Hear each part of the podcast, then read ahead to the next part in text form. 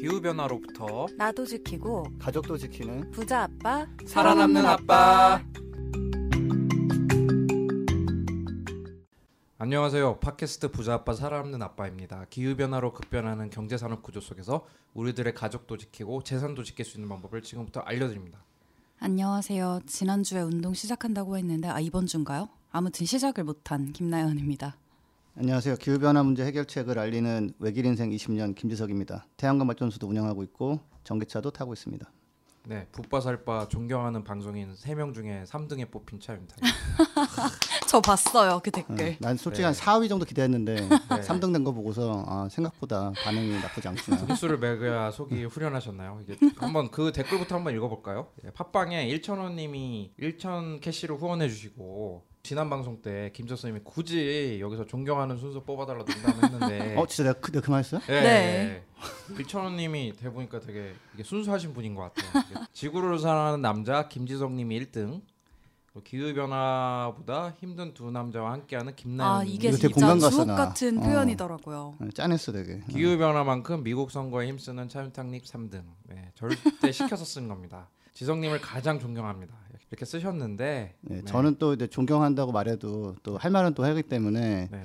아, 지구를 사랑한다기보다는 저는 제가 세상에 초대한 두 아이가 절, 절망적인 세상에서 살지 않게 하기 위해서 네, 네. 하는 거고요. 아니 우리가 맛있게 먹는 뭐 오징어니 뭐 뭐니 뭐 생선이니 뭐 음. 다 기후가 유지가 돼야 나오는 거라서 오징어 비싸더라고. 오징어 이제 없어요. 진짜 오징어 이제 사치품이야. 그래서 네. 근데 나는 오징어가 이렇게 되면은 사람들이 되게 막 충격 먹을 줄 알았는데 그냥 딴 거 먹더라고 이제. 그 제가 떡볶이를 한 곳에서 먹는데 그곳에서 오징어 튀김이 사라졌어요.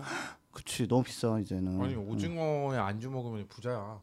오징어 말린 거 옛날 같은 경우 그냥 그거 막 굴러다녔는데 말. 우리 집에 그 저기 네. 반 건조 오징어 얼린 거 두 마리 있는데 오. 주식 투자하듯이 계속 들고 있어 보려고 한 5년 뒤에는 얼마 정도 될까 기대가 커요 요즘. 방송 들어주시는 분들을 저희는 존경합니다. 근데 또 이제 옛날에 무한도전 클래식 보면은 먼저 결혼할 것 같은 멤버 막 1등에서 6등 막 6등 하면 죽을 것 같이 그러는데 그 기분을 알겠더라고요. 아 저 그거 얼마 전에 봤는데. 네, 무한도전 클래식 요즘 다시 오는 게 유행이죠. 네. 네, 하여튼 일천원님 이제 저희 김재수 선생님이 이런 그 시켜도 그냥 모른 척 하세요. 네, 그래도 3등은 그래도 괜찮잖아 뭔가 느낌이. 네, 괜찮네요. 출연지만 늘어나지 않으면 3등 유지할 어, 수 있을. 동메달이니까 동메달. 어, 그럼, 그럼. 네, 응, 메달권에 적진, 들었으니까. 응. 저는 중간을 가서 다행이라고 아, 생각합니다. 근데 진짜 이두 남자 기후변화보다 힘든 두 남자 이거 왜 이렇게 공감이 가는지 참. 이런 거 매주 할까요 우리 등수 매기는 거? 김나연 선생님은 앞으로 쭉 힘드실 것 같고 다른 댓글 좀 소개해 볼까요? 네 오디오 클립에 헤이헤이님이 어, 적어주신 댓글인데요. 네, 잘 들었습니다. 최근 심각한 기후 변화에 기후 우울증을 심하게 겪고 있습니다. 상당히 중요한 문제인데 노출도가 적어 너무 안타깝습니다. 응원합니다. 눈물 눈물. 아, 저희가 목적 달성했네요. 이거 한번 들으신 목적 분들은 달성?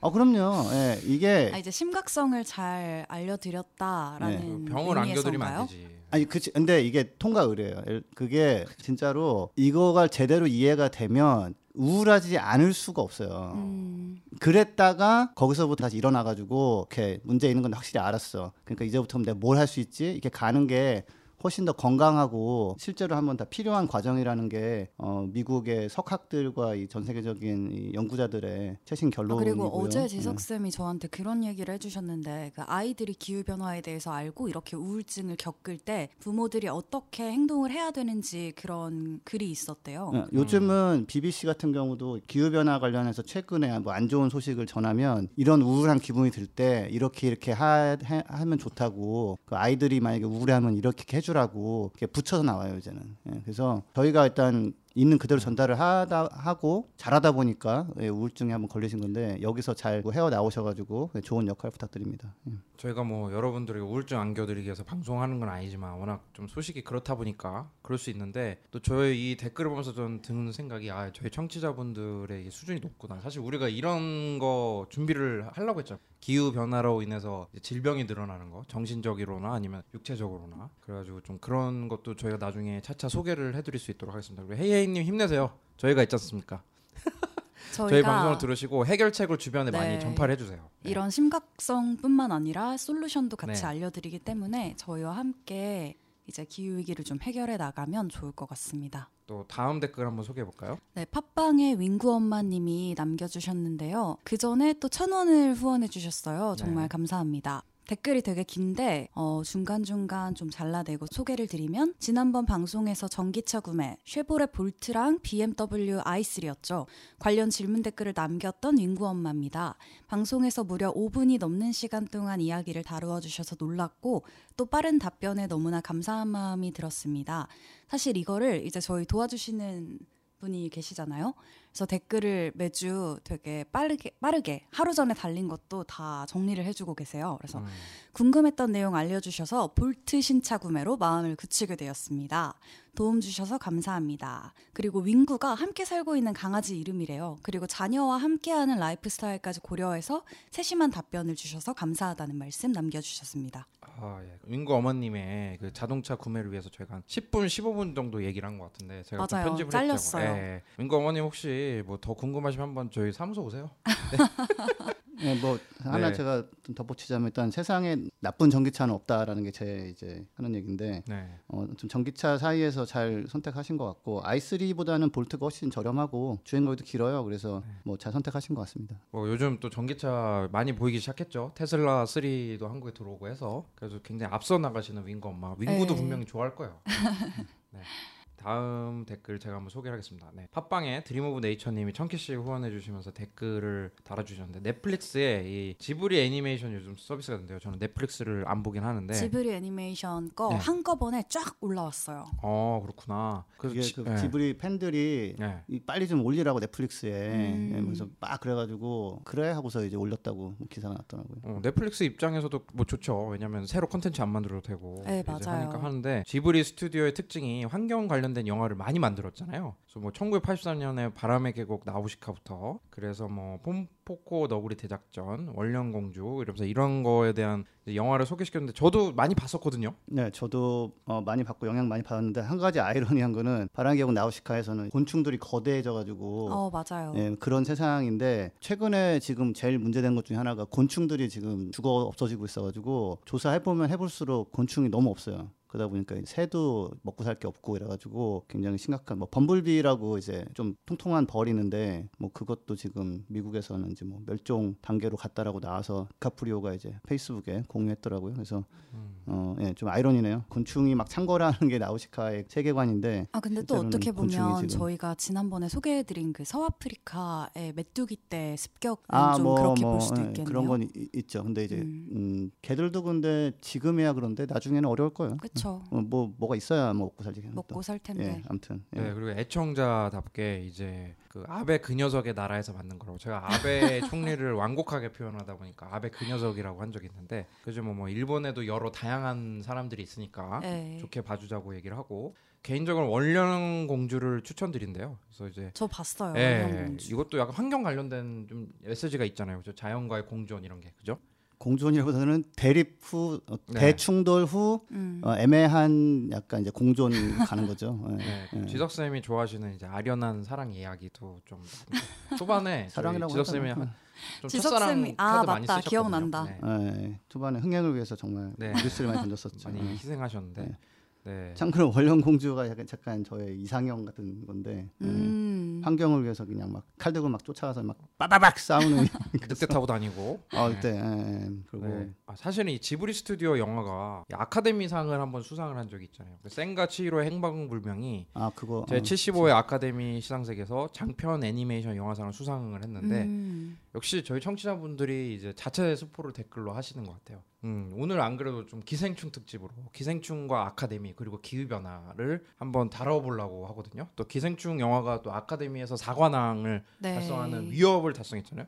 저 또 외국 친구들이랑 일하면서 메일 주고 받으면 축하한다고. 음. 그래서 어, 내가 받은 건 아니지만 뭐 저희 또 네. 그 DRTV라고 그 광- 후원 광고 TV로 그쵸. 나오는 거에서 이성균 배우님이 또 목소리를 재능 기부해 주셨잖아요. 그렇죠 그렇네요, 진짜 저희 기생충이랑 연관이 진짜 많네요. 네. 네, 그래서 오늘 기생충과 아카데미상 그리고 이제 기후 변화 관련해 가지고 저희가 자랑하는 코너들을 한번 하고 이제 본격적으로 다뤄볼 수 있도록 하겠습니다. 그럼 전하는 말씀 듣고 돌아오도록 하겠습니다.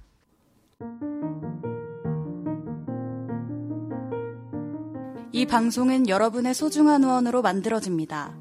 국제환경단체 그린피스 서울사무소에 후원해주실 분들은 네이버에서 그린피스 팟캐를 검색하시면 쉽게 후원에 참여해주실 수 있습니다.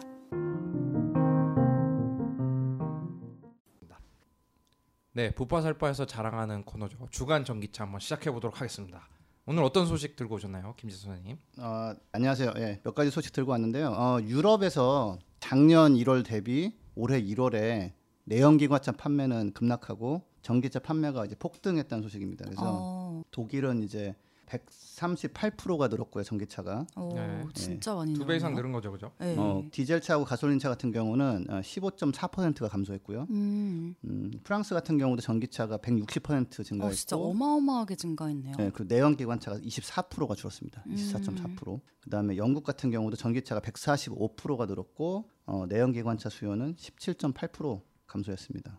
이탈리아가 더 이제 그 전체 판매량은 좀 적은데 네. 증가 수 증가는 훨씬 더 높은데 490%가 늘었어요 와. 전기차가. 그리고 스웨덴도 한 93%가 늘었고 다 보면 지금 전기차 판매량은 급증을 하고 내연기관차 판매량은 모두 감소를 했네요. 아 예. 예. 그래서 판매 대수 볼륨으로 보면 어떤가요? 어, 판매 대수로 보면은 뭐 독일 같은 경우는 작년 1월에 6,700대 정도 팔렸다면 네. 예, 그 올해는 어, 16,000대 정도 1월에 예, 팔렸고 음. 뭐 프랑스는 4,000대 팔리던 게 한 만 대, 영국은 3,600대 팔리던 게 8,000 어, 한 몇백 대 정도. 예. 음.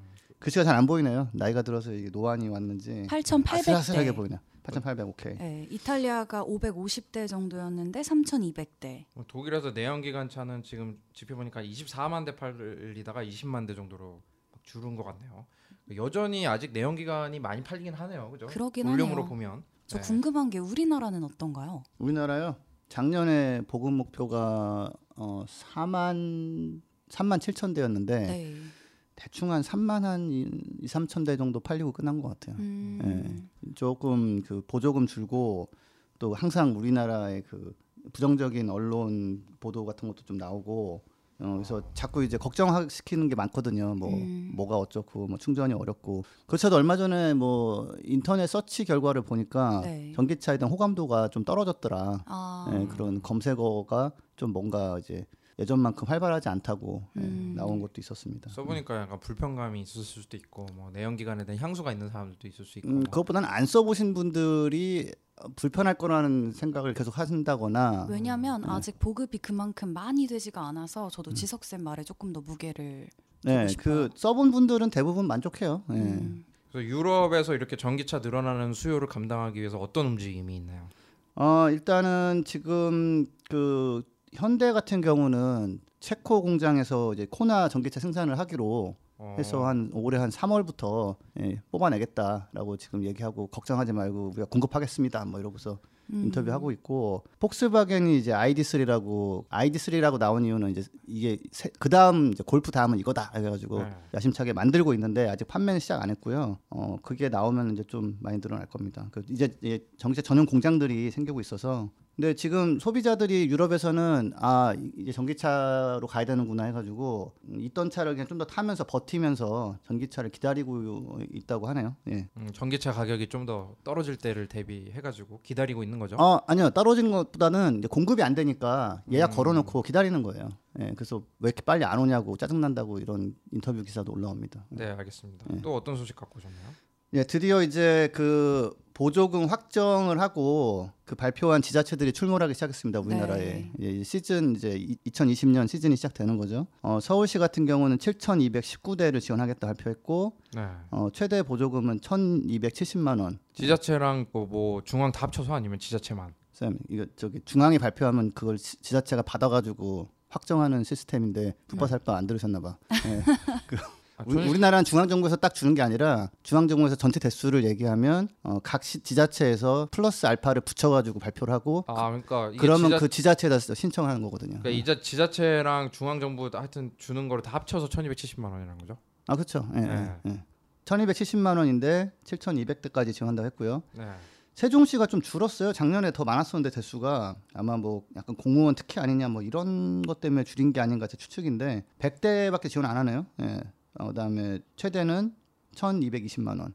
제가 사는 군포시가 어, 좀 늘었어요. 작년에 58대인가 그랬는데 지금 95대, 음. 최대 1,320만 원. 뭐 이런 식으로 해서 안양 220대, 파주가 212대인데 어, 재밌는 거는 안양시 같은 경우는 220대 지원하는데 벌써 접수가 56대가 됐어요. 와. 예, 그러니까 항상 그렇지만 이제 지방 사시는 분들은 빨리빨리 그 접수를 하셔야 어, 이 차례를 받을 수 있고 작년이 군포나 안양 이런 데가 최대 1,350만 원이었는데 올해가 1,320만 원이니까 작년 대비 보조금은 많이 줄진 않았습니다. 음. 예. 음, 아직 확정이 안 된 데도 많은가 봐요. 아직 안 된 데 많아요. 예. 어. 그래서 근데 이제 뭐 2월 중순 2월 마- 끝나기 전에 보통 다 하고 그러니까 미리미리 특히 지방 사시는 분들은 신청을 하시면 올해 전기차를 한 1,200에서 1,300 정도 받고 타실 수 있습니다. 그 환경부 누리집 들어가 보니까 모델별로 국고 보조금이 얼마나 지원이 되는지 그리고 뭐 이렇게 시 단위까지 자세하게 나와 있지는 않지만 도 단위 정도로 끊어서 또 확정이 된 보조금은 안내를 하고 있더라고요. 링크 타고 들어가면 이제 시 단위로 나오고 접수 성향까지 나와요. 음. 예, 주, 주, 주중 어, 주 한 주에 한 번씩 업데이트가 되니까 한번 확인해 보시고 일단은 안양시 파주시 사시는 분들은 빨리 결정하셔야겠습니다. 예, 그러니까요. 안양하고 파주가 되게 빨라요. 좀 진도가. 예. 음, 알겠습니다. 네. 또 네. 어떤 소식도 있으신가요? 네, 테슬라 모델 3가 이제 들어왔는데 네. 좀 대파란을 일으키는 건 아닌 것 같고요. 대수도 네. 그렇게 많지 않고 하니까. 근데 음. 다만 이제 잔잔한 파장이 좀 만들어지는 게 저희가 일하는 이 청룡 빌딩 앞에 항상 한 대가 와저 있어요. 오늘 봤어요. 까만색. 까만색인데 예, 예. 그걸 제가 이제 사진 찍고 이러니까 렉서스 그 딜러에 있는 직원이 이렇게 쓱 내다보더라고요. 그래서 네. 저희가 궁금해서 물어봤잖아요. 처음엔 어? 우리 직원 차냐 이랬다가 아니다. 거기는 렉서스 직원만 댈 수 있는 음, 곳이다. 음, 음. 렉서스 직원인데 테슬라로 이직하려고 그러나? 어 모르겠어요. 아무튼 예, 직원 차라는 느낌을 받았어요. 저는 예, 제가 막 사진 찍고 이러고 있으니까 그 직원 한 분이 이렇게 쳐다보더라고요. 그래서 어, 렉서스가 아무래도 이게 뭐지 반일 이런 움직임 때문에 팔질 잘 못하니까 옛날만큼 음. 그래서 영업하시는 분이 옮기려고 하나 보다.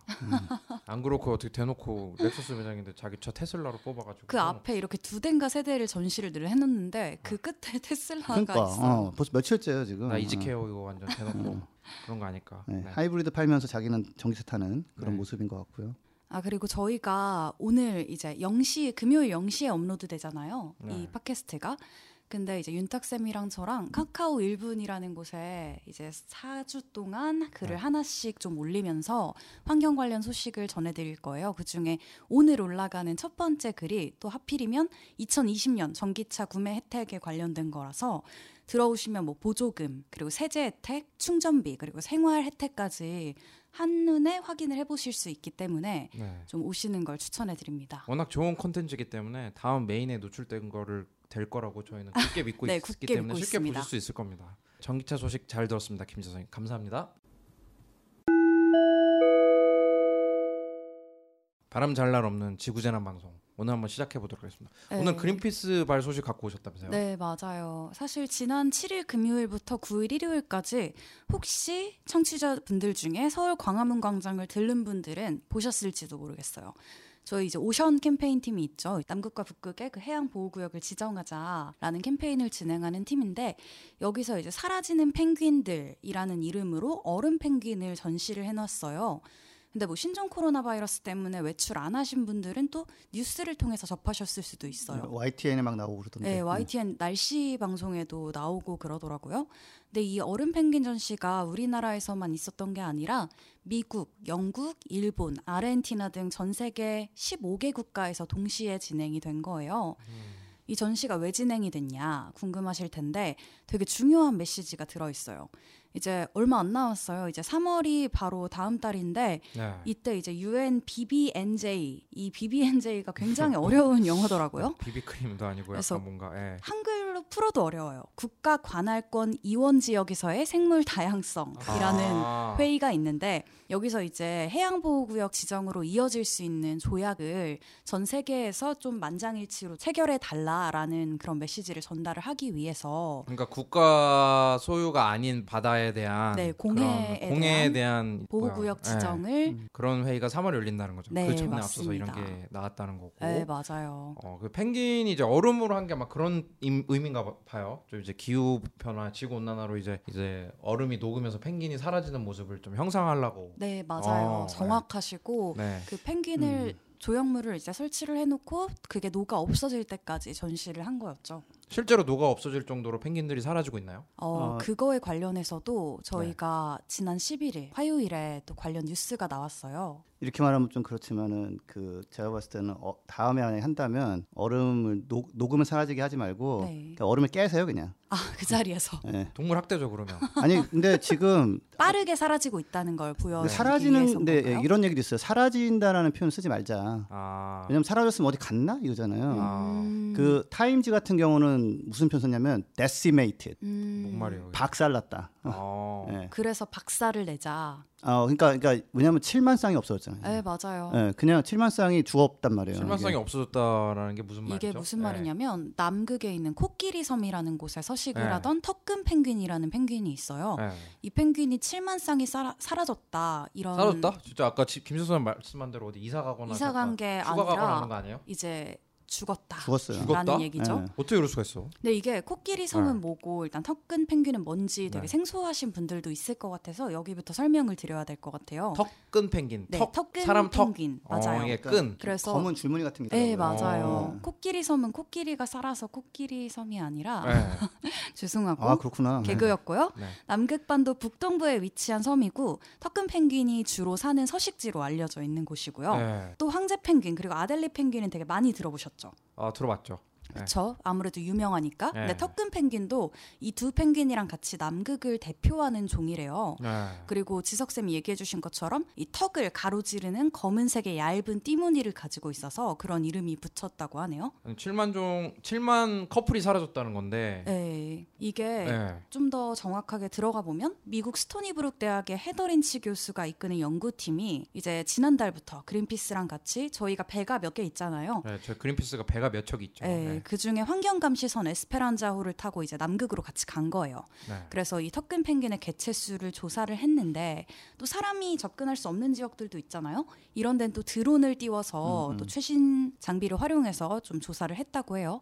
근데 이 조사 결과를 살펴보면 이섬 안에 서식 중이었던 모든 턱근 펭귄 무리에서 개체 수가 감소했고 감소를 안 한 무리가 없었다는 거죠. 어. 그리고 가장 많이 줄어든 무리는 1971년에 진행했던 마지막 조사 대비 77%까지 줄어들었대요. 23%만 남은 거죠. 그리고 섬에 서식하는 전체 턱근 펭귄 중에서 번식 가능한 쌍. 이 마찬가지로 1971년은 12만 2,550쌍이었는데 지금은 5만 2,786쌍으로 정말 급감 대폭 줄어들었다. 누가 잡아먹어서 그런 거예요? 왜 이러는 거죠?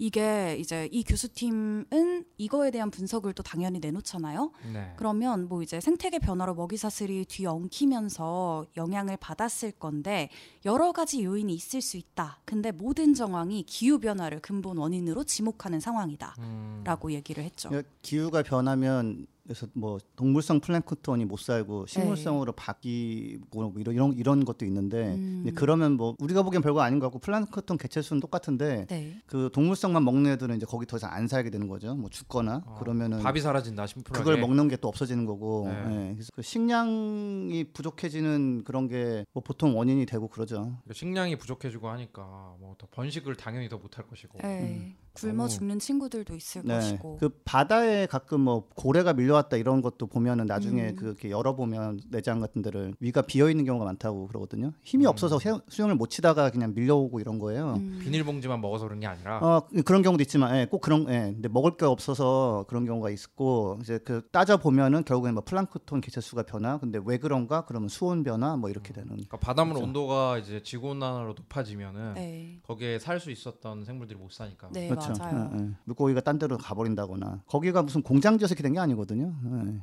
이게 바로 기후 변화가 무서운 거고. 그래서 저도 타임지가 그 decimate라는 표현 쓴게 조금 되게 새로웠던 게 예전에는 그렇게 안 했거든요. 보통 음. disappear, 뭐 reduced, 뭐 줄었네 이랬는데 이번에는 decimate라는 표현 딱 쓰더라고. 요 근데 이런 기후 변화로 인해서 이제 남극의 이런 다양한 생물들이 사실 그 삶의 터전이잖아요. 삶의 터전도 사라지고 있는데 또 사람들이 그쪽에 가서 조업 활동을 하니까 상업적인 그런 것들도 이제 먹이 감소에 또 영향을 주고 그래서 그런 걸 막자 그런 피해를 좀 막아주자라는 의미에서 보호구역 지정을 지정을 해야 된다는 말이죠. BBNJ. 그렇죠. 우리나라 정부는 어떻게 뭐 하고 있나요? 이거 좀 미온적인 아마 것 같은데 왠지. 지난해에 항상 남극 그래. 외대례였나요? 외대례 네. 아니라 로즈회였나? 거기 그렇죠. 이제 지정이 있었는데 우리나라는 찬성표를 던진 걸로 알고 있는데 음. 그게 만장일치여야 보호구역이 지정이 된대요. 그래서 안 두. 나라가 세 나라가 반대를 해서 무산이 된 걸로 저는 기억을 하고 있거든요. 우리나라가 뭐 입장을 기권하는 경우도 제법 있는 것 같고, 음. 네, 좀 명확하게 좀 맞아요. 그 회의 좋겠습니다. 전까지 네. 입장이 명확하지 않 아서 되게 미팅도 많이 하고 그랬던 걸로 기억을 하고 있어요. 음, 지금 호주에서도 코알라가 완전히 다 사라져 버리고 남극에서도? 응. 정말 식상한 게 펭, 펭귄이었는데 사실은 네. 펭귄이 뭐 이렇게 없어져 버린다는 게 너무 좀 그렇네요, 진짜. 네, 너무 좀 슬픈 소식이었습니다. 네, 오늘 소식 전달해 주신 김남 선생님 다시 한번 감사드립니다. 네, 국제 정책의 동향을 알아보는 코너죠. 2020 원더키디 한번 시작을 해보도록 하겠습니다. 저좀 코너 준비하면서 약간 우울해져가고 있어요. 이제 약간 그 장밋빛 미래가 안 보이는 것 같아가지고. 어, 네, 그런 지는 한참 됐지 뭐. 네.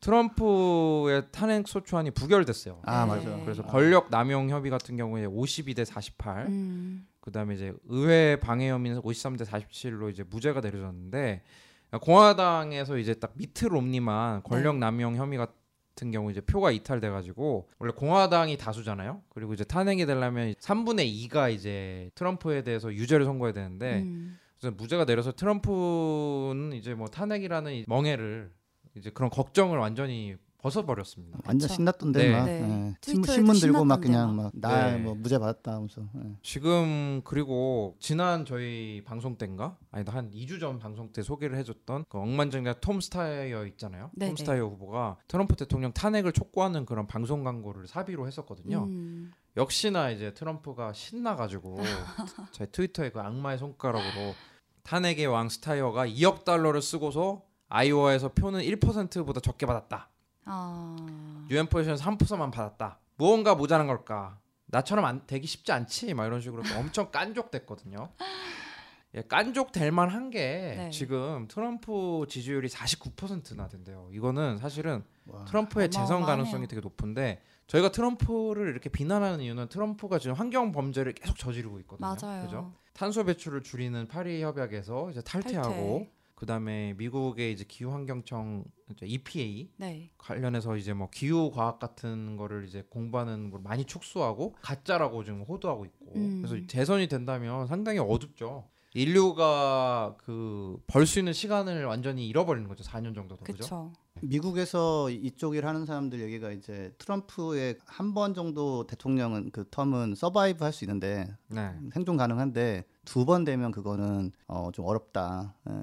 그래서 다시 되면은 접고 그냥 어, 네. 어딘가에서 음. 가족과 행복한 시간을 보내면서 마무리하는 게 좋지 않을까 생각이 드는 예, 중대 사건이죠. 예. 근데 49%였어요 지지율이. 네, 지금 콘크리트 지지율이 있어요. 트럼프를 그리고 저 미국을 제가 뭐 미국 사람이 아니어서 모르겠는데 미국의 그 정치 성향이 굉장히 양극화돼 있대요.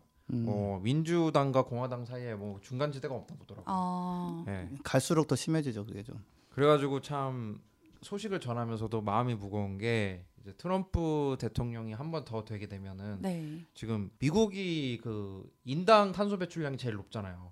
인당 탄소 배출 그 전체 탄소 배출량은 중국이 제일 높은 거지만 인당 탄소 배출량은 미국이 제일 높고 그다음 네. 미국이 국제 정치에 미치는 영향력이 어마어마하죠. 응, 이렇게 트럼프가 또 돼버리면은 이제 화석연료 더 신나게 쓰고 이제 음. 시기 더 놓, 놓쳐버리고 이미 놓쳤다라는 얘기가 많은데 네. 그럼 이제 트럼프에 이제 맞설 수 있는 후보는 아무래도 민주당 후보일 것 같은데 네.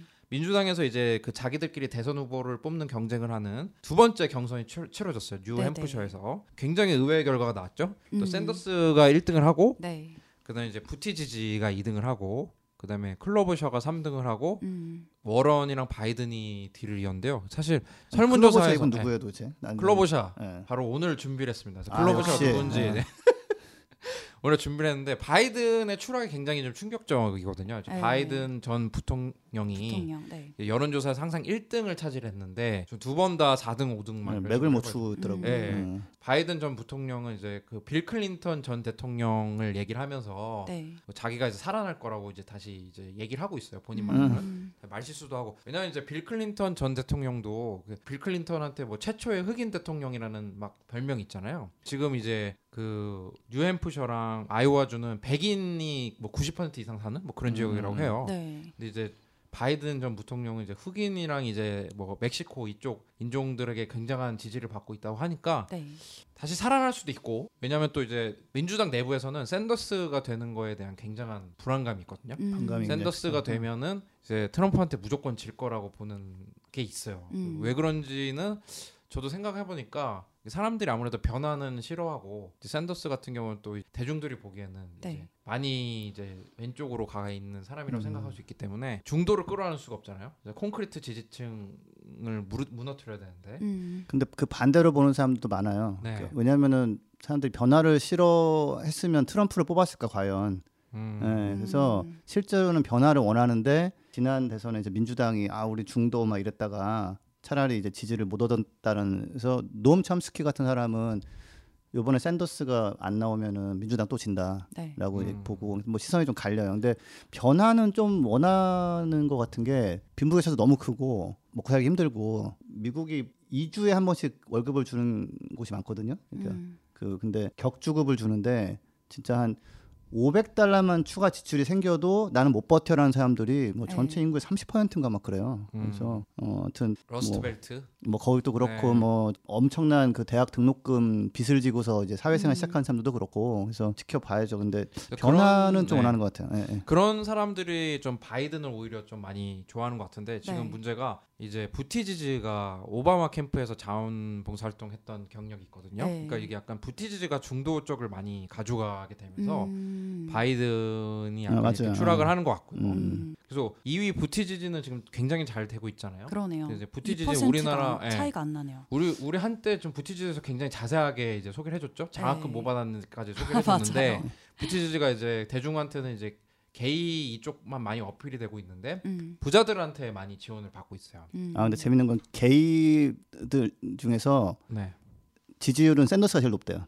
어 게이들은 음. 부티지지를 이제 네, 그 동성애자들은 부티지지를 게이답지 않다. 뭐 이렇게 표현하는 또 이런 음. 차별이 있다고 음. 하더라고 요. 옛날에 음. 오바마 대통령이 흑인스럽지 않다라고 흑인들이 별로 안 어, 좋아했던 어, 어, 그런 어. 것처럼. 어. 네. 그래서 참 걱정이 많습니다. 지금 분위기에는 트럼프가 재선될 가능성이 굉장히 높은 분위기인데 그래서 아. 오늘 소개해드릴 분은 뉴햄프셔에서 깜짝 3등을 오른 클로보샤. 네. 에이미 클로보샤라고 이름에서 에이미 좀 클로보샤. 눈치를 채신 분도 있, 있으시겠지만 여성이고요. 네. 59세. 오늘 좀 방송에 귀 기울여 주셨으면 좋겠는 게 이분이 내놓는 환경 공약 정책이 현실화될 가능성이 굉장히 높습니다. 어. 그 이유에 대해서는 이제 그래서 이분을 좀 소개를 해드리자면 뉴욕 타임즈에서 공개적으로 지지를 한 후보가 두 명 있는데 한 네. 명이 아 이제 맞다 맞다. 어. 엘리자베스 워런이고 두 네. 번째가 이제 클로버샤, 에이미 음. 클로버샤인데 많은 사람들이 최초의 미국 여성 대통령이 나온다면 이분일 가능성이 높다. 어. 라고 얘기를 하고 있고 요번 민주당 그 경선을 보면서 느낀 게 그 에이미 클로버샤도 그렇고 이제 흑인 여성 후보였는데 좀 기억이 안 나네요 이름이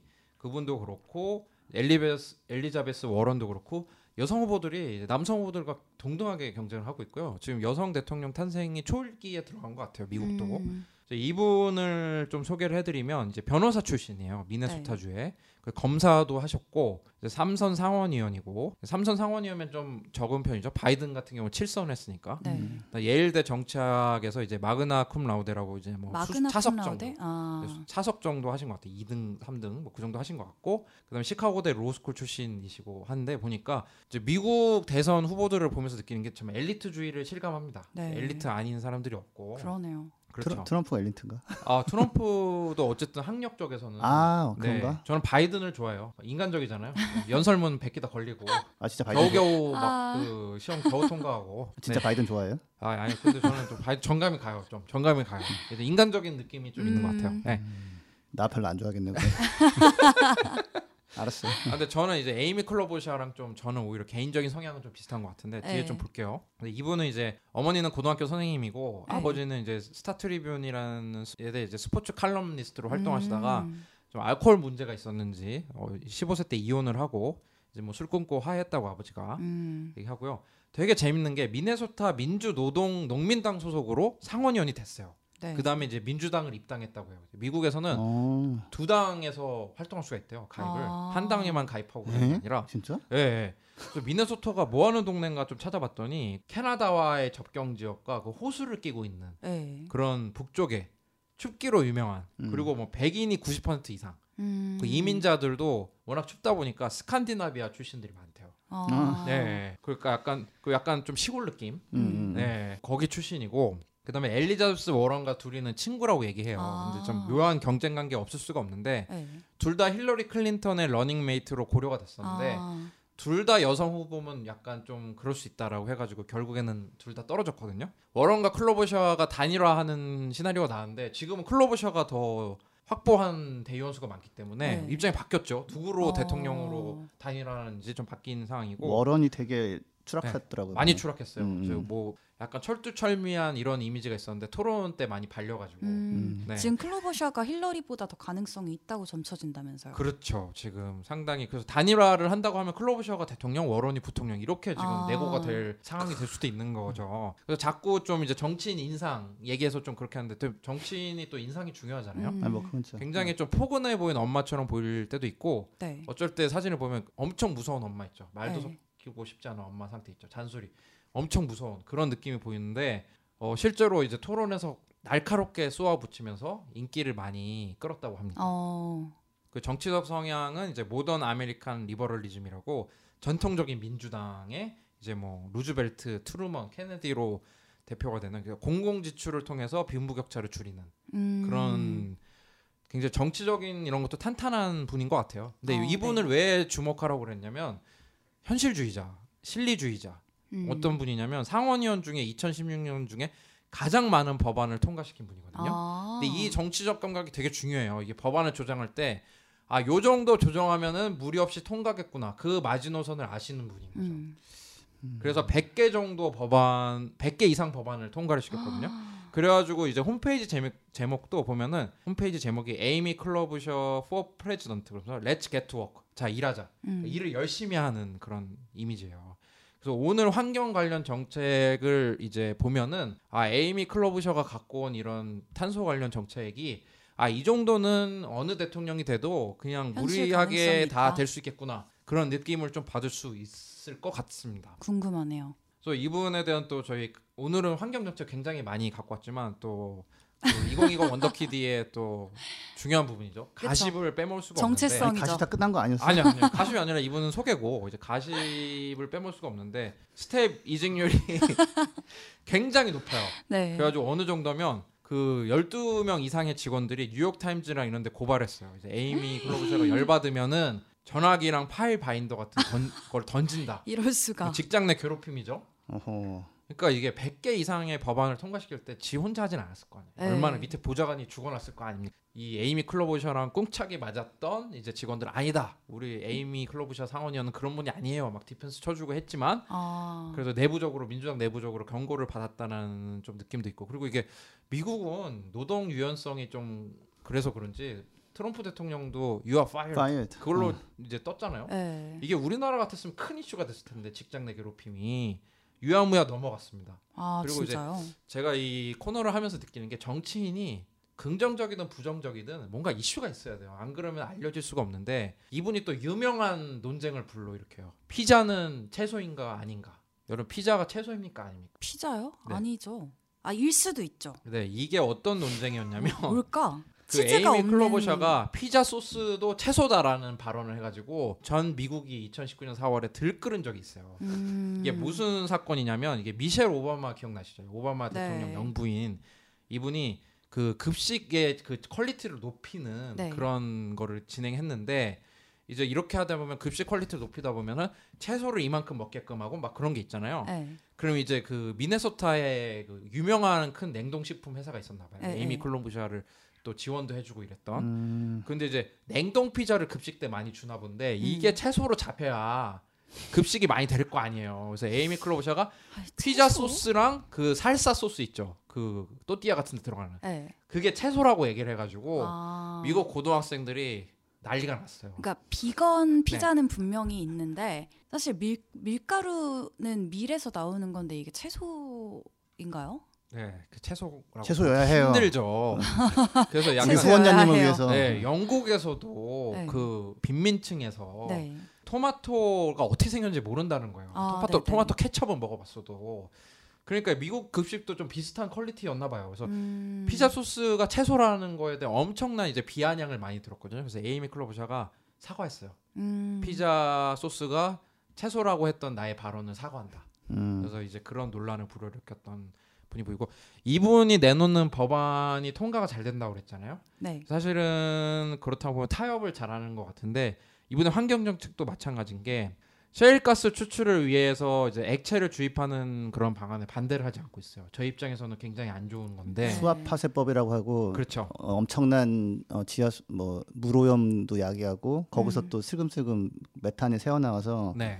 어, 거기서 파쓴 가스로 화력 발전을 하면 석탄보다 더 나쁘다는 연구 결과도 많이 나오는 굉장히 안 좋은 건데 오바마도 이거 많이 했었고 예. 그렇죠. 오바마랑 굉장히 비슷한데 예. 기후 변화를 위해서 행동을 해야 된다고 하지만 막상 이제 이런 셰일가스 이런 거는 어 그 에너지 전환의 중간에 필요한 그런 transition fuel fuel이다. 저희 입장에서는 이 전환 연료로 이렇게 신나게 쓰면 탄소 계속 신나게 나오고. 그러는 거 아니에요? 메탄이 또 얼마나 지구 온난화에 심각한 영향을 미치는데. 근데 셰일가스는 정말 답이 아닌데 그거 지지한다니까 여기서 그만하고 이제 딴 딴거 하죠 이제 넘어갈까요? 이 사람 아 끝났네 안 되겠다 100개 법안을 통과시킨 분인 것처럼 또 이제 어마어마하게 많은 법안들을 이제 내놓으셨어요. 환경 관련 법안만, 네. 특히 기후 변화 관련 법안만 내놓고 이제 뭐 그 자기가 취임하면 100일 동안 어떻게 하겠다 이런 게 잠깐 피트 부티지지랑 되게 비슷해요. 음. 그러니까 피트 부티지지는 컨설팅 출신이잖아요. 네. 그 이분은 100개 법안 이상 통과시킨 이제 정말 일 중독자인데 음. 그런 거 굉장히 탄탄하게 한데 한번 볼게요 지금부터 저희가 좀 따라할 것도 많아 보이는 게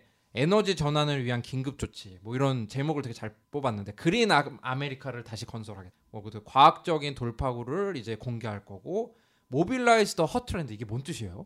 그러니까 미국의 이제 약간 중심부 그 러스트벨트라고 하는 뭐 이런 네. 좀 중심부가 경제도 침체돼 있고 네. 하는 일이 별로 없어요. 그러니까 어, 예, 미국에서 이 동부 해안, 서부 해안이 제일 발달돼 있고 뭐 돈도 많고 뭐 사람도 많이 살고 음. 가운데가 조금 이제 좀 텅 비어 있는 느낌인데 그래서 거기다가 뭘 하겠다는 거겠죠. 예. 그 미국은 뭐 leave 그러니까 아 네. 지방 살리기 그런 비슷한 거예요. 그러니까 아, 우리나라 지방 살리기. 따지면. 아. 예, 네. 미네소타에서 무슨 미니애폴리스인가 뭐 그거를 그 도시를 살리는데 뭐 좀 공을 했나 봐요. 그거를 음. 많이 두고 왔는데 그 leave no one behind라고 이 미국 애들이 왜이 이 단어 왜 이렇게 좋아하는지 모르겠어요.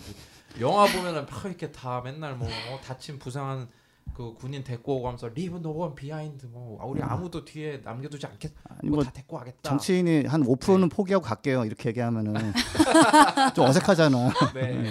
네. 그래가지고 이제 탄소 이제 저감이나 이런 기후 변화 관련 공약을 많이 갖고 왔는데 이제 첫날 대통령이 되면 바로 첫날에 파리 협정 다시 복귀하겠다. 음. 음, 그리고 Clean Power Plan이라는 게 뭐 있었나 봐요. 네. 오바마 때 했던 거. 오바마 때 있었던 이거를 네. 다시 회복시킨다. 음. 또 트럼프가 되자마자 없앴겠죠. 그리고 트럼프 정부가 완화시킨 이제 자동차랑 이제 경량 트럭 이런 네. 거에 탄소 배출 그런 제한을 원상 복구시키겠다라고 음. 얘기했나 봐요. 근데 약간 찜찜한 게 fuel economy라고 연비 이런 거를 개선하겠다는 단어를 지속적으로 사용한다는 거는 음. 화석 연료를 자기 임기 때는 계속 지속하겠다라는 게 계속 어필이 되거든요. 아. 그렇죠? 샌더스 같은 경우는 2030년까지 100% 전기차 얘기하니까 네. 굉장히 다르죠 이거는. 그냥 오바마가 하던 게 부족했는데 그냥 그거 되살릴게 이런 거니까 이거는 거니까. 예, 여기서 그만하고 넘어가죠. 왜냐면 이, 네. 너무 좀 문제가 있는데 이 사람. 근데 이분 공약을 보면 이분 공약은 어느 당 사람이 대통령이 되든 트럼프만 아니면 이 정도는 받을 수 아, 있다. 의지가 있으면 다이 어. 정도는 다 문제 없이 된다라는 느낌으로 좀 봤으면 좋겠는데 음. 우리나라도 마찬가지 이 정도는 해야 돼. 우리나라 이 정도도 못 하고 있잖아요, 그죠? 음. 그래서 트럼프 정부가 이제 climate science 이제 기후 변화 과학 같은 거 검열했는데 네. 이런 것도 다 안 하겠다라고 하고 연방 정부의 탄소 발자국 줄이는 거 하고 그다음에 뭐 기후 변화 해결을 위한 National Climate Assessment Advisory 뭐 이런 뭐 회의가 있었나 봐요. 그런 걸 다시 이제 소집하고 음. 연방 정부의 화석 연료 보조금을 중단하고 그다음에 이게 뭔 말인지 모르는데 에너지 grid와 에너지 저장 용량을 늘리겠다. 이게 뭔 뜻입니까? 아, 그러니까 지금 송전탑 뭐 송전만 가지고는 태양광 풍력 같은 거 늘렸을 때 이렇게 감당이 좀 안 되는 게 있어요. 그래서 새로 또 만들어야 네. 되거든요. 음. 그래서 그거 하겠다는 거고 태양광은 낮에 어, 풍력은 바람 불 때만 전기 나오잖아요. 네. 그러니까 그거를 저장했다가. 예, 내보내는 시설이 굉장히 많이 필요한데 그거를 하겠다는 거죠. 예. 그 이분이 독특한 게 탄소세처럼 세금을 걷겠다라는 표현을 별로 안 나오고 네. 싫어하거든 유권자들이. 그러니까 이게 네. 왜냐면은 이제 트럼프가 이제 너무 이제 경기 활성화를 했다라는 식의 그런 좋은 의견들이 많으니까 이제 네. 아니라는 의견도 있지만 그래서 세액 공제를 많이 확대하겠다. 재생 가능 에너지 관련된. 그러니까 음. 세금을 많이 깎아주겠다. 아 그럼 그거가 있다가 없어졌어요. 그래서 다시 만들겠다는 네. 거 같은데 아. 이 사람은 다 지금 보니까 테마가 트럼프가 없앤 거 다시 만들고. 어 이제 어 뭐랄까 일몰이 돼가지고 끝난 제도 다시 부활시키고 약간 음. 그런 식이네 이 사람은. 어. 그리고 도시에서 이 전력 회사랑 전력을 만드는 협동조합 이런 거를 조금 더 양성을 하겠다라는 건 것 같고 네. 탄소 배출 저감 기술 뭐 우리는 항상 이제 뭐 CCS. 언제 나오겠냐 싶은 거죠. 이게 되게 비용도 많이 들고 사실 이렇게 하는 것보다는 그 탄소 자체를 줄이는 게 훨씬 효과적이잖아요. 그리고 오일과 가스를 생산할 때 메탄이 새는 거를 적게 만들게. 아우 아 화석연료를 턱근 펭귄한테. 얘기해봐. 그 연비를 개선하고 그다음에 전기차 판매를 촉진하고 전기 인프라를 투자하겠다. 음. 그다음에 저탄소 통근 수단을 많이 만들겠다. 뭐 전기 버스나 뭐 이런 어, 그렇죠. 이제 미국 사람들 다 자기 차로 출근하니까 네. 거기서 나오는 탄소 배출 어마어마하잖아요. 그쵸 그쵸. 그런 면에서 이제 화물이랑 여객기랑 기차 이런 데서 다시 투자를 해가지고 연비 개선 이런 느낌을 굉장히 많이 받아요. 그러네요. 그런 느낌 많이 받고 되게 웃긴 게 Buy Clean이라고 KS 네. 마크처럼 탄소 배출 적고 이렇게 만들어진 상품에 라벨을 붙이겠다라고 음. 하고 그다음에 탄소가 많이 들어가서 만든 상품에 대해서는 어. 관세 같이 하겠다. 탄소 관세 네. 또 여기, 네. 여기도 나오네. 여기. 그리고 어. 이제 이산화탄소 같은 거 배출 적게 하게끔 건물 재건축할 때 네. 사실 우리나라도 재건축 관련 이슈 좀 있잖아요. 그쵸. 탄소 배출 얼마나 많이 됩니까? 콘크리트 관련해서. 그리고 이제 미네소타 출신답게 농민들한테 많은 혜택을 주는 이런 거랑 그다음에 뭐 청정 에너지 채권 같은 거를 발행해서 재원을 확대하겠다고 하고 그 다음에 참 이분 미묘하다라고 느낀 게 법인세를 25%로 올린다고 그랬거든요. 근데 네. 트럼프 때 법인세를 35%에서 21%로 완전히 떨어뜨렸어요. 음. 그런데 이제 오바마가 그러니까 35% 정도 걷었다는 거잖아요. 네. 근데 25% 정도 올린다는 거예요. 음. 그러니까 이게 25% 정도 올리는 거는 그 어떤 저항이 없이 음. 된다라는 거 이 사람 아는 거예요. 음. 되는 것만 하겠다는 사람이네. 그러니까 되게 분위기에서. 진일 보한 정책은 뭐 안 보이는 것 같아서 조금 그 아쉽네요. 이분의 명과 암이 그만큼 법안을 통과시킨 이런 추진력. 근데 그 음. 반대로 보면은 이제 뭐 직장 내 괴롭힘. 그러니까 굉장히 결과주의죠. 어. 그래서 제가 이 보면서 아 이 사람 좀 살면 안 됐구나 다시 음. 한번 생각했는데 그게 이 사람의 약점이에요. 음. 결과주의로 가면서 이제 이렇게 논점을 흐리는. 하지만 이런 중도를 또 휘어잡는 거는 이 사람 굉장히 강점이 있는 거죠. 음. 그래서 UMF에서 3등이나 차지한 거거든요.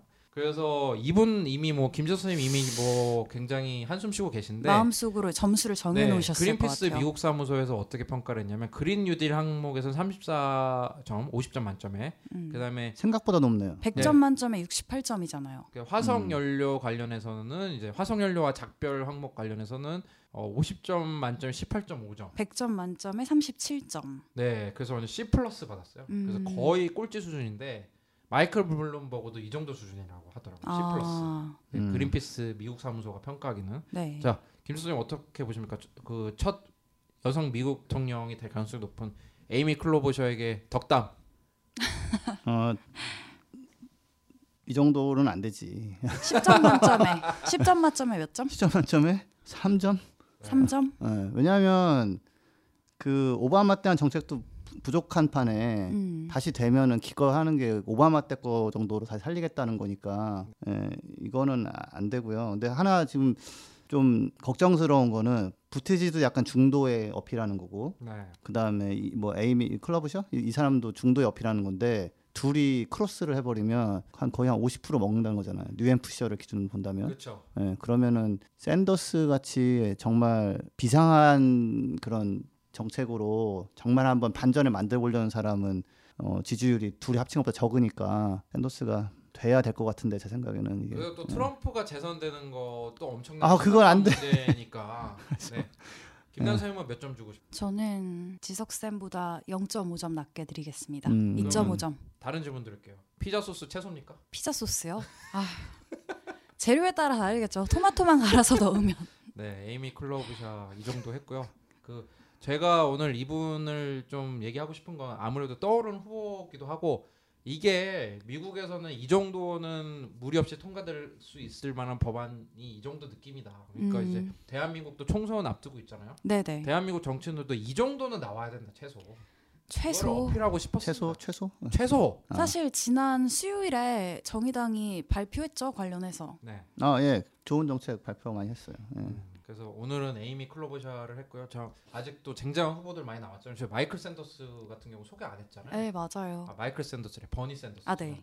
버니 샌더스. 아 본의 아직 안 했어요 우리? 아직, 아직 버니 샌더스 안 왔어요. 소개 안 했고 아직 그 또몇명 있어요. 한 음. 두세 명 남았어요. 그래서 이제 두세 명 정도 끝나면 이제 총선, 끝나면 네, 총선으로 총선 가죠. 얘기로 이제 자연스럽게 넘어갈 건데 네. 네, 점점 더 흥미로워지는 미국 대선 얘기 귀 음. 기울여 주시기 바랍니다. 네, 그럼 전하는 말씀 듣고 본격적인 이 기생충 얘기 한번 해보도록 하겠습니다.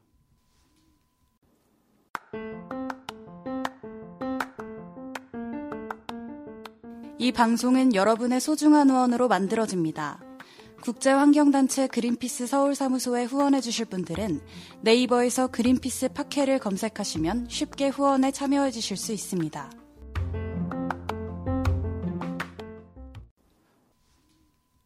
네, 정말 대한민국의 좋은 소식이죠. 이제 봉준호 감독님이 네. 그 감독하신 영화 기생충이 이제 아카데미상에서 사관왕을 기록했는데 좀 난리가 났잖아요. 난리 났죠. 코로나로 힘든 이제 국민들에게 굉장히 좋은 소식이 아닐 수 없는데 네. 사실 봉준호 감독님이 환경 얘기한 게 처음이 아니잖아요, 그죠? 이번 기생충이 환경 얘기인가? 아니요, 환경 관련 기후 변화 관련 얘기를 제법 하셨잖아요. 네. 설국열차 네. 얘기도 환경이나. 저희가 했었고 괴물에서는 아, 옥자 같은 경우는 육식 네. 관련된 그런 것도 있고. 어, 그렇죠. 맞아요. 네. 옥자는 그거 있잖아. 유전자 이런 그 이슈도 좀 다른 것 같아요. 유전자 공장식? 축산 어, 공장식. 관련해가지고 음, 음. 그리고 괴물은 그 독극물. 아 그렇죠. 아. 맞아요. 네. 미군 부대에서 나온 설국열차 같은 경우는 이제 원래 그 기후 변화를 뭐 원작이- 해결하기 위해서 네. 맞죠? 네, 원작이 만화지만 그 보니까 이제 추워지게 된 계기가 그 물론 만화적인 설정입니다. 음, 그 지구 온난화가 심해지니까 어느 기업에서 그 대기권에 CW7이라고 네. 그런 거를 살포를 했더니 오히려 반대로 너무 추워져가지고 음. 빙하기가 왔다라는 설정이잖아요. 그래서 환경적인 테마도 많이 다루셨던 분이에요, 그죠? 음, 예, 사회 문제 하고 뭐 예, 그쵸, 환경 다루셨는데 이제 이분의 관점은 이제 그 안에서의 사람들이 겪는 어려움과 뭐 이런 소시민들의 이제 그런 거가 초점이고 그 제가 항상 좀 아- 갈증이 있어요. 그 그걸 가지고 차라리 그 핵심으로 빡 가주시면 좋겠는데 예를 들어서 아 기생 이게 배경에 그렇죠, 그렇죠. 예, 배경에만 깔리는 그리고 그거에 대한 해석은 또 조금 약간 비과학적 내지는 희망적인 그 설국열차도 마지막에 이제 내려보니 생명이 살아 있더라 뭐 이렇게 음. 끝나는데 어. 실제로는 이제 이 정도의 비양하기가 올 수도 없고 내렸을 경우에 살아 있을 것도 어렵고 그런 아무튼 뭐 예, 이게 그렇죠. 저 아쉬움이 있어요 이게 그렇게 기차 탔다가 돌아왔는데 원상 복구돼 있으면 얼마나 좋겠어. 그건 꿈이죠, 꿈. 뭐 약간 음, 그런 네, 어, 어, 어. 그럴 수 있. 어쨌든 그 이제 봉준호 감독님 수상 소감을 보면은 이제 뭐 아카데미가 자기한테 상을 준 만큼 이제 다른 감독에 대한 존경과 음. 다양성 이런 감사 표시를 많이 하신 것 같긴 한데 사실 어, 기생충도 그렇고 이 기생충이 수상한 이 주변에 또 기후 변화 관련된 여러 재밌는 일화가 있어가지고 네. 우리가 오늘 한번 좀 가볍게 좀 다뤄보려고 해요. 재밌는 무거운 얘기지만 가볍게. 그 기생충의 아카데미 작품상을 수상하신 분이 제인 폰다죠. 네. 근데 이분이 또 환경 이슈 관련해서 빠지지 않는 분이잖아요. 맞아요. 이분이 그 스웨덴 환경운동가 그 그레타, 툰베리한테 네. 감명을 받아서 또 막 시위도 참여를 하시고 그런 분이죠. 시위를 네. 주도하고 계시죠 이제는 그쵸. 근거지도 워싱턴 DC로 옮기고 음. 이제 금요일마다 이제 그 감옥 감옥 철창행을 이제 즐기고 Friday, 계신 예. 예. Fire Drill Fire Drill Friday라고 Friday, 예. 맞아요. 음. 화재 뭐 그러니까 기후 위기 대응 단체인데 네. 음, 여기 시위에 참석을 하고 계시죠. 그레타 툰베리가 하는 모습을 보고 감명을 받아서 네. 라고 하시는데 사실은 제인 폰다 자체가 예전부터 환경 운동을 지속적으로 많이 하시던 분이었어요. 음, 네. 하고 뭐 반전 운동도 열심히 하셨었고 예. 지금 83세신데 뭐 남은 여생은 그냥 내가 이 기후 변화 해결 관련해서 목소리를 높이는 데 쓰겠다라고 열심히 가열차게 하고 계시죠. 예. 음. 네, 그리고 이제 사실 아카데미가 굉장히 좀 보수적인 그런 분위기가 많이 있었는데 네. 옛날에 이제 정치적인 메시지가를 그 내는 것을 좀 별로 아카데미 쪽에서 좋아하지 않았다고 해요. 근데 음. 아 그래요? 요번에 보니까 이번에 브래드 피트도 완전 정치적인 얘기 하지 네, 않았나요? 근데 좀 보니까 옛날에 그 대부 영화 그래서 나온 말론 브랜도 있잖아요. 미국 아메리칸 인디언 관련된 그런 정치적 메시지를 위해서 자기 대신에 대리 수상을 시켰잖아요. 음. 여자 아메리카 인디언이 나와서 그 상을 대신 받았거든요. 아. 그 다음에 이제 아, 카데미 시상식에서 아, 대리 수상 안 되게끔 바꾸고 어. 하여튼 그랬던데 요번에 보면은 기후 변화 관련된 그런 강력한 메시지도 많이 나왔어요. 네. 남우주연상이죠. 누가 받았죠 이번에? 호아킨 피닉스죠. 호아킨 피닉스가 시상식에서 기후 변화 관련 얘기를 많이 했다며. 네, 이분이 그 다 아실 거예요. 영화 조커에서 연기를 해가지고 네. 이제 남우주연상을 받았는데 이분이 이제 당일 트위터 트렌드를 보니까 그 검색어가 키워드로 뜨더라고요. 호아킨 피닉스라고. 근데 이분은 원래 환경운동가로 알려져 있고 비건도 실천하고 계시고 음. 아까 얘기했던 제인 폰다가 이제 참여하는 그 시위도 같이 참여를 아 하시고. 예. 같이 좀 연행도 되시고. 그 영- 멸종저항하고도 또 저기 짧은 영화도 만드셨고. 네. 예. 그러면 호아킨 피닉스가 어떤 수상 소감을 했는지 영어로 들어보면 좋겠지만 한국어로 한번 소개를 한번 해주시겠습니까? 전부는 아니고 기후 변화 관련해서 어떻게 언급을 했는지. 네, 그 중간부터 제가 조금 이제 가장 인상적인 부분 한번 읽어보겠습니다. 예. 네. 예, 우리는 어느 하나의 국가도 사람도 인종도 어떤 종이나 성별도 타자를 지배하고 착취할 권리가 없다는 점을 이야기하고 있습니다. 저는 또한 우리가 자연과 점점 멀어지고 있다는 생각을 합니다. 우리 중 많은 이는 우리가 우주의 중심이라고 생각합니다. 우리는 자연으로 들어가 자원을 약탈합니다. 우리는 소 한 마리를 토막낼 권리가 있다고 생각하고 소가 송아지를 낳으면 어미의 울음을 무시한 채 빼앗아 갑니다. 음. 본래는 송아지를 먹이기 위한 어머니의 젖을 빼앗아 우리의 커피와 시리얼에 붓습니다. 우리는 지금의 이 비상, 비정상적인 상태를 벗어나는 것을 지나치게 두려워하고 있습니다. 우리는 이 모든 것을 원래대로 돌려놓기 위해 마치 우리가 대단한 것을 희생해야 하는 것처럼 생각합니다. 그러나 저는 인류가 너무나 창의적이고 기발해서 우리의 사랑과 공감을 지표 삼아 지구의 모든 존재에게 이익이 되는 시스템을 만들 수 있을 것이라 믿습니다.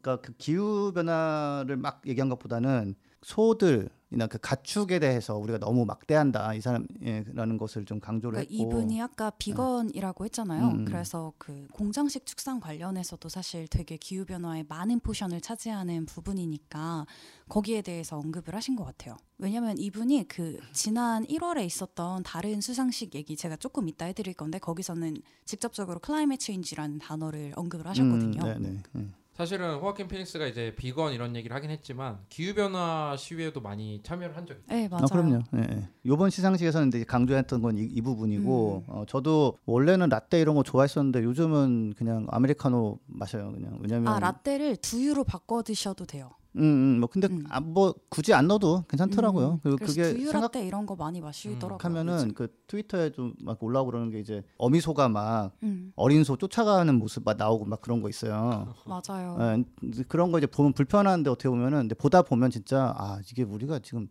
무슨 짓을 하고 있나.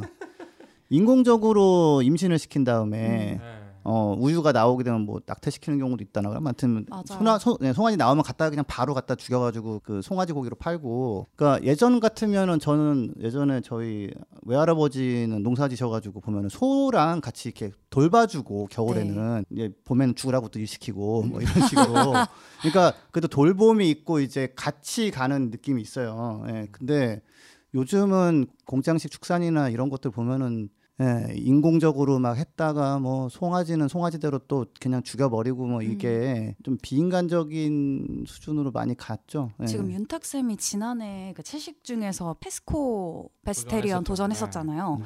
근데 이분들이 보통 해산물, 유제품, 달걀 여기까지 드시는 분이거든요. 근데 비건은 이제 유제품도 드시지 않고 뭐 달걀도 드시지 않고 해산물도 드시지 않지만 페스코 실천하고 계신 분들 중에서도 유제품을 안 드시는 분들이 계세요. 음. 근데 제가 잘은 모르니까 왜냐면 우리 구독자분 중에서도 되게 채식 실천하시는 분들 많잖아요. 그래서 제가 또 정확하게 문의를 하기 위해 동물의 박물결 대표님께 또 네. 문의를 드렸어요. 네. 그래서 페스코 하시는 분들 중에 실제로 유제품은 또 빼고 드시는 분들도 계신데 왜 그러냐라고 했는데 굳이 비교를 하자면 뭐 소는 조개나 새우보다 더 고통을 느끼고 음, 음, 뭐 조개나 새우는 자기 자식에 대한 애착이 없지만 소는 아닐 거다. 그리고 우유는 이제 암소를 지석쌤이 얘기해 주신 걸 그대로 얘기를 하시더라고요. 암소를 강제 임신을 시켜서 송아지가 태어나면 송아지는 고기용으로 팔고 젖은 우유로 사람이 마시는 거니까 이게 굉장히 음, 비윤리적이다라는 얘기를 해주셨어요. 네, 호아킨 피닉스가 이런 뭐 비건이나 이런 공장식 축산업에 대한 이제 얘기를 아카데미 시상식에서 거리낌 없이 했는데 네. 사실 그 배경을 보면 호아킨 피닉스가 네. 그런 얘기를 한 적이 있다고요. 기후 변화 관련된 시위를 하다가 체포를 당한 적도 있는데 음, 이런 기후 변화와 싸울 수 있는 많은 걸 위해 자기는 노력하고 있는데 그중 하나가 식습관을 바꾸는 거다. 어, 그럼요. 맞아요. 중요하죠. 네. 그 다음에 자기가 생각하기에는 환경 운동이나 기후 변화에서 육류나 유제품 산업이 별로 언급이 안 된다는 거예요. 근데 제가 자기가 생각하기에는 기후 변화 이게 중요한 요인 중 하나인데 음. 왜이 얘기를 안 하냐. 그래서 아마 그런 거를 이제 수능 소감을 얘기를 하면서 네. 많은 사람들의 참여를 좀 독려를 한 것 같고 맞아요. 음, 음, 음. 그리고 지난 1월에 있었던 다른 시상식, 골든글로브 시상식이었는데 네. 여기도 되게 이슈가 됐던 게 이 주최 측이 최초로 모든 참석자한테 완전 비건 메뉴를 대접했던 행사였어요. 네. 여기서 피닉스가 무슨 얘기를 했냐면 호주 산불에 대해서 이제 사람들이 많이 이야기를 하는데 우리는 그 이상을 해야 된다. 음. 그러면서 개인 전용기에 대해서 비판도 했거든요. 개인 전용기 네, 왜냐하면 이제 이런 시상식에 참석하기 위해서 전용기를 타고 오는 네. 분들이 많나 봐요. 네. 근데 이런 거는 이제 일반적인 민항기보다 기름을 훨씬 많이 쓰는 거죠. 어. 그래서 더 이산화탄소가 많이 배출이 되는 건데 이런 거를 또 지적을 해주시기도 했어요. 아, 뭐 나도 한 대 처분해야겠네. 죄송합니다. 네.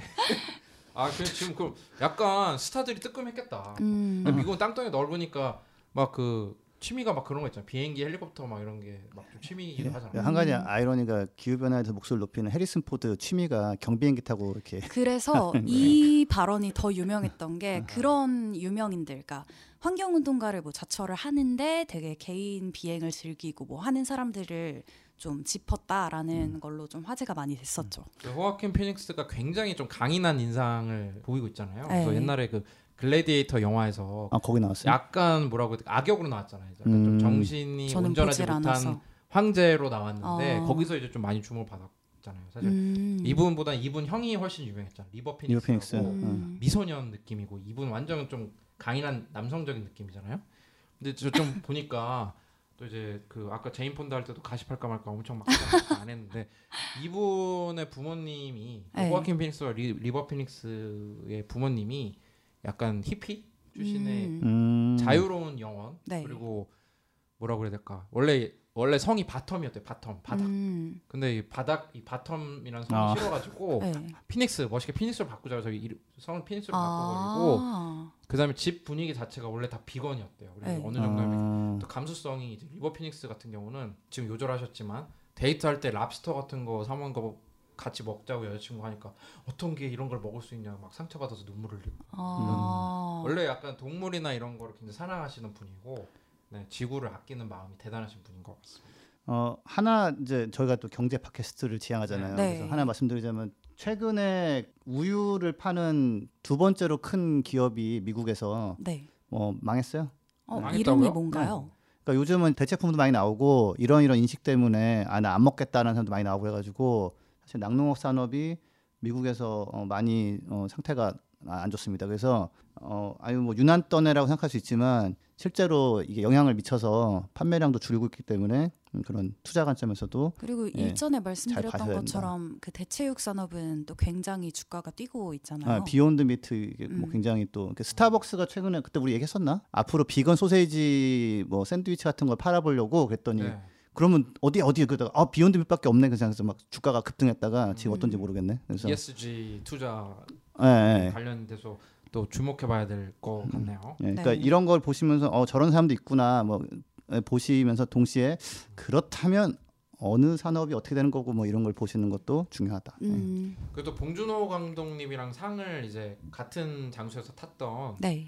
이제 호아킨 피닉스 말고도 또 기생충이랑 또 기후 변화 계속 연관이 또 될 것 같은 게 그 마크 러팔로라고 또 유명한 배우죠. 이분이 드라마 기생충에서 송강호 역으로 캐스팅이 아. 진짜? 네. 어. 네, 그래서 화제가 되는데 이분도 마크 러팔로도 자기 본인의 이제 그 직업은 환경 운동가고 네. 이제 배우는 부업을 하고 있다고 하시는 분인데 이분 우리 좀 소개를 해드렸죠, 그죠? 네, 네. 이분 네. 오래됐어요 하신지. 맞아요. 예. 어떤 좀 활동이 있었나요, 이분이? 2014년도인가 15년도에 스탠포드에서 그 마크 제이콥슨 교수라는 사람이 네. 어, 이렇게 이렇게 하면은 재생에너지 100%로 갈 수 있어라고 뭐 논문을 내놨는데 음. 뭐 논문은 잘 안 읽잖아요. 이분은 유튜브 동영상에 이러이런 연구가 나왔는데 뭐 같이 뭐 보고 웹사이트는 여기고 이런 소개를 해가지고 제가 이 사람 뭐지? 해- 봤던 기억이 있는데 그등 꾸준히 하고 어벤져스 멤버잖아요. 헐크. 네, 그쵸, 예. 헐크. 그래서 어벤져스 멤버들하고 같이 하자고 막 했었는데 그거는 이렇게 잘안 됐고요. 그래서 어 근데 이제 또 재밌는 거는 그 우리 아이언맨을 하는 그 로다주 예. 네. 로버트 다우니 주니어 같은 경우도 작년에 자기는 기술 개발을 통한 탄소 감축하겠다고 선언하고 해서 마크 러팔로 이분은 오래됐어요. 이거 다코타 파이프라인 관련해서도 목소리. 아 그때도 예, 시위도 음. 참석하시고 그리고 예. 아까 잠깐 얘기하셨는데 그 마크 제이콥슨 스탠포드대 교수가 얼마 전에 이런 얘기도 했어요. 제 생각에라도 100% 가능하다. 음, 음. 옛날에도 그거 똑같은 얘기 했었어요. 음. 예, 근데 약간 최근에 또 한번 네, 이슈가 됐더라고요. 업데이트를 해가지고 어 뭐 좀 더 이제 업데이트하고 요번에 나온 그 연- 연구 결과 같은 경우는 거기다가 어, 그런 시설을 투자를 하면 어차피 네. 거기 나오는 전기 팔아서 어, 다 수익이 회수가 되니까 돈도 안 든다라고 이렇게 얘기까지 해줬는데 친절하게 어, 우리나라가 어떻게 반응할지는 좀 이제 계속 푸시를 해봐야겠죠. 음. 그또 조시 게드라고 이제 그 겨울왕국에서 네. 눈사람 역할 있잖아요. 울라프의 울라프. 성우를 맡은 이제 그 코미디언이 있는데 네. 이분도 요번에 그 아카데미 시상식에 나와가지고 정치적인 메시지를 던졌다고 하고 그리고 또 이제 음. 기후 변화는 과학적인 메시지잖아요. 네. 어떤 얘기를 했냐면 일침을 날렸어요. 기후 변화 부정론자들한테 기후 변화 부정론자들한테는 겨울왕국이 아니라 겨울왕국 아님이겠지 뭐 이런 식으로 넌 음. 프로즌 2가 아니라 넌 프로즌 2겠지 뭐 이런 식으로 얘기를 또 일침을 날렸다고 합니다. 음. 그 저희가 너무 이번에 아파, 아카데미 시상식에서 기후 변화 관련된 얘기 하신 분들이랑 이런 얘기를 좀 했지만 너무 이제 좀 식상해지고 있죠 오히려 레오나르도 디카프리오 빼먹을 수가 없잖아요. 그쵸. 레오나르도 디카프리오 또 기후 변화 관련해서 많은 얘기하고 있죠. 어뭐 그 남우 주연상 받을 때도 네. 되게 강조해서 얘기했었고 음. 이번에는 뭐 상은 안 받아서 이제 뭐 발언은 안 한 것 같은데 꾸준히 얘기하고 있죠. 그다음에 같이 막 하자고 하는데 이제 항상 그 호응은 좀 뒤늦게 오는 느낌이 좀 있어요. 예. 어, 2016년 때서 레버넌트 죽음에서 돌아온 자라는 이 네. 영화에서 남우주연상 수상하면서 아카데미 시상식에서 네, 좀 뭐라고 얘기를 했나 한번 소개를 해주죠. 레오나르도 디카프리오 또 우리 또 유명하잖아요. 네. 이분이 이제 수상 소감에서 뭐라고 했냐면 2015년은 역사상 가장 더웠던 해로 기록됐다. 촬영을 하면서 눈이 있는 곳을 찾기 위해서 남쪽 끝으로 내려가야 했다. 기후 변화는 지금도 실제로 일어나고 있다. 전 인류와 동물을 위협하는 가장 큰 문제가 다가왔다. 이렇게 얘기를 해주셨죠. 그럼 이분은 좀그 파리 기후 변화 협약 이런 탈퇴에도 좀 얘기했던 것 같기도 하고. 네, 소신 발언을 또 많이 하셨다고. 근데 이런 발언을 하는 게 전혀 옛날 같은 경우는 이제 연예인들한테 부담이 될 수 있는데 요즘은 당연히 과학적인 사실 얘기하는 거고 음, 심각한 문제다 보니까 이런 게 좀 더 자유로워지는 분위기는 굉장히 좀 부러운 것 같아요. 우리나라도 좀 연예대상 시상식이라든지 영화 시상식에서 좀 이런 메시지를 하면 너무 그거를 갖다가 뭐라 하지 말고 다 이유가 있겠거니 하고 그 아까 골든글로브 시상식도 얘기를 했었잖아요. 그 네. 주최 측, 그 주최, 그러니까 협회장이 뭐라고 했냐면 우리가 이런 비건 메뉴를 대접함으로써 기후 변화에 대해 대해서 좀 경각심을 더 많은 사람들이 갖게 됐으면 좋겠다라고 이- 실제로 이야기를 했었거든요. 음. 그런 것처럼 우리나라도 좀 시상식에서 이러한 문화가 좀 정착이 되면 좋지 않을까 하는 생각을 해봅니다. 네, 그 시상식 음식도 좀 약간 뭐 비건 음식을 준비한다거나 그렇죠. 음. 뭐 골든글로브 같은 데는 원래는 약간, 스테이크랑 생선 요리 이런 걸 냈었대요. 예, 예, 예. 근데 골든글로브 같은 경우도 완전히 이제 뭐 비건 음식만 대접하고 막 그런다고 하다고 네, 한다고 맞아요. 하더라고요.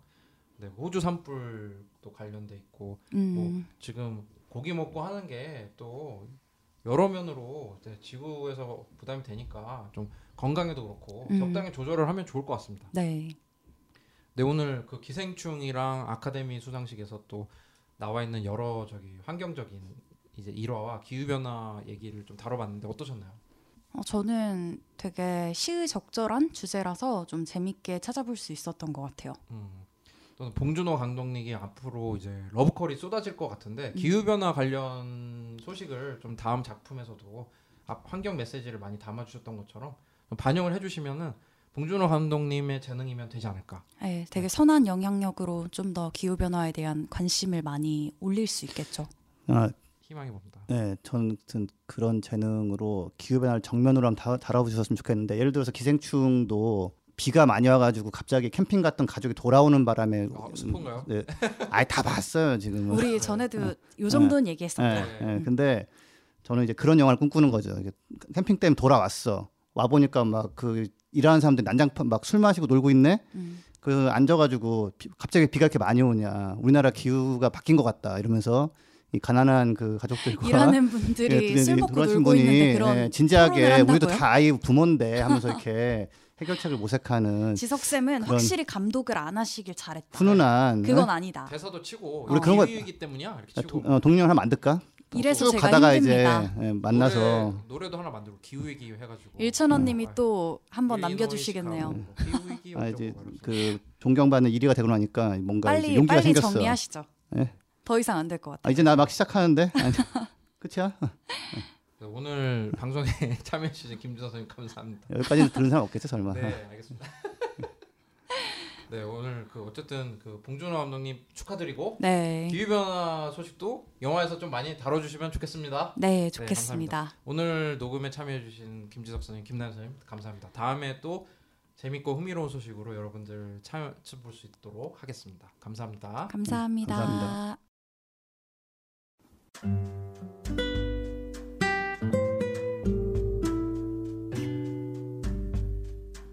부자 아빠 살아남는 아빠는 애플 팟캐스트, 구글 팟캐스트, 팟빵, 파티, 앵커, 스포티파이 등을 통해서 들으실 수 있습니다. 방송에 대한 의견이나 참여를 원하시는 분들은 gkr-골뱅이 greenpeace.org로 메일을 보내주시면 저희가 정기적으로 확인하도록 하겠습니다. 부자 아빠 살아남는 아빠